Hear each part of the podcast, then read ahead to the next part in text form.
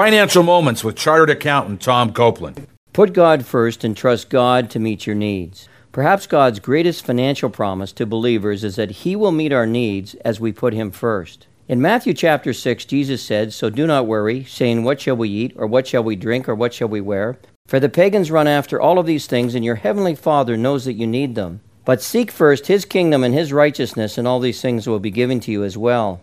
Note that God has promised to meet our needs, such as food, clothing, and shelter, but not necessarily our wants and desires. Often, what we believe to be needs in our life are really just things we want. Since God has promised to meet our needs, God does not need a bank, credit cards, or a personal line of credit in order to accomplish this. In Philippians 4:19, Paul said, "And my God will meet all your needs according to his glorious riches in Christ Jesus." In summary, put God first and trust God, not a lender, to meet your need.